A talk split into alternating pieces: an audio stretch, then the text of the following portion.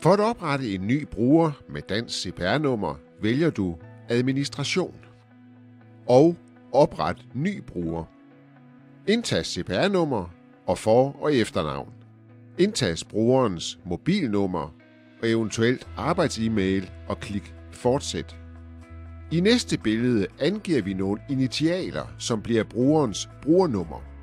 Hvis du ønsker det, kan du ændre initialerne, inden du klikker Fortsæt. Brugernummeret skal være på tre karakterer. I sidste billede skal du bekræfte de indtastede oplysninger ved at klikke Opret. Brugeren anvender sit personlige MitID til at logge på netbanken. Inden brugeren kan foretage sig noget i netbanken, skal du tildele brugeren de ønskede rettigheder. Se eventuelt filmen Opret ny fuldmagt eller foretage ændring til en fuldmagt.